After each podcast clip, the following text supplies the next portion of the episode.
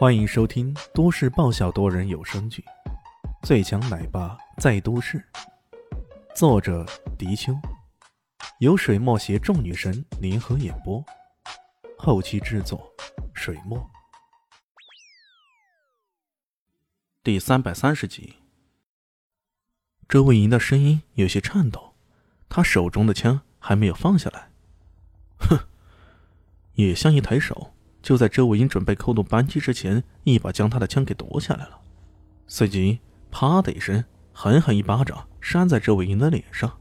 周卫银被打倒在床上，半边脸都肿了。他心里郁闷呀，靠，这个李炫难道这个时候睡着了？怎么还不起来帮忙啊？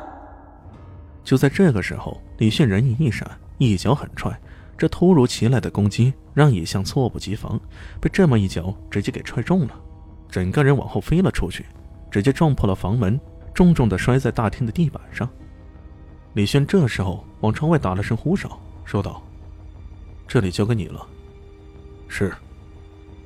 一个黑衣人从窗口跃了进来，原来这是个影卫，是李轩通知他过来保护周伟莹的。周伟莹还在为刚刚的变故而心惊胆战。现在看到还有后援来帮忙，这才放下心来。李迅快步走到大厅，却发现大厅的四个角落都分别站着人呢。大略看了一下，最起码有7、8个了，一个个身强力壮，孔武有力。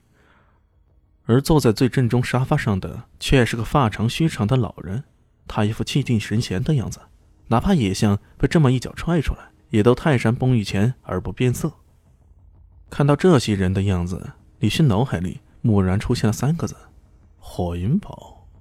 没错，这些人的打扮跟之前遇到那4个伟大光正的火云宝弟子的打扮几乎是一模一样，而这个老人肯定是火云宝中德高望重的人呢，搞不好还说不定是堡主这一类的。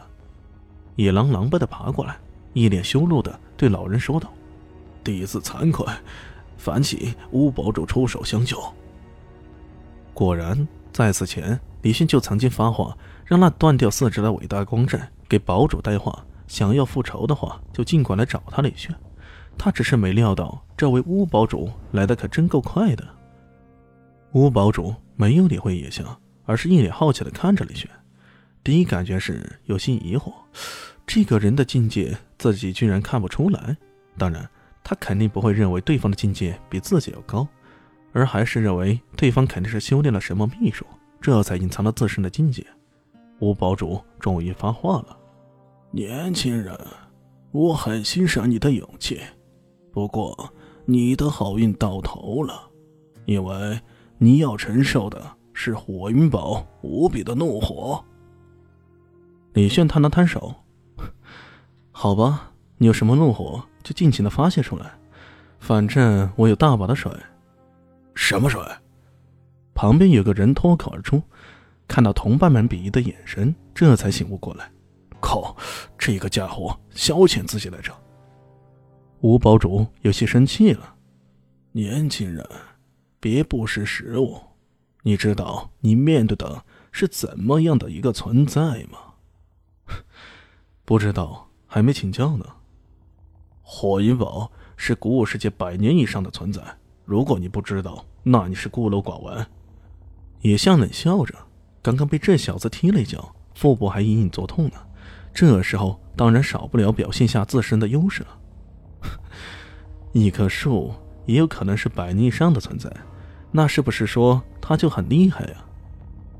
李炫冷笑着：“小子，你没在古武世界里待过，也当然不知道火云堡的厉害。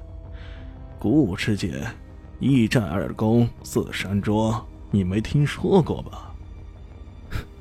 可没有你什么火云堡的事儿了。”李轩暗暗好笑，讽刺道。吴堡主没有理会他，而是直接说道：“这一战指的是千里战，千里战势力非常庞大，手下拥有8大堡，我们火云堡就是8大堡中的其中一堡。”靠，李迅忍不住有些头大呀，这古武世界有那么复杂吗？又是一寨2宫4山庄，有18大宝，这到底有多少神明啊？还有那啥，这个如此牛掰的古武门派竟然叫做千里寨，这咋听起来怎么跟呼啸山林的好汉差不多？那可都是些乌合之众啊。在古武世界里，敢招惹千里寨的人绝无仅有，从某种程度来讲，千里寨就是古武世界里的王者般的存在，你知道吗？吴堡主继续说道。哦。李炫也没有其他的反应，他的这种表现让吴堡主感到一些羞怒。靠，我费了这么大力气跟你说了那么多，你就给我这种反应啊？这不明摆着不把我放在眼里吗？岂有此理！旁边有人站出来，堡主，这小子明摆着不把咱们放在眼里，就让我来教训教训他。这个人被赐名为鲲，本来应该叫神鲲，但因为静音呢，久而久之就被喊成了神棍。这个神棍也有着化解中气的实力，在火影堡中的实力达到中上。他如此出来请战，吴堡主也点了点头。好，既然如此，就让他见识一下我们火影堡的实力。神棍一居身呢，随即像弹弓似的猛地发射出来。他左拳右爪配合的相当一张，顷刻之间便将李炫笼罩在拳风和爪影之中。不得不说，这古武有古武的威胁力。李炫之前在西方黑暗世界拼斗的时候遇到的高手，大多数讲究的是杀人的技巧，越是没有花巧，越是威慑力更大。大家好，我是阿西是只猫，在剧中饰演爱小萌的角色。本集演播完毕，谢谢您的收听，喜欢记得订阅哟。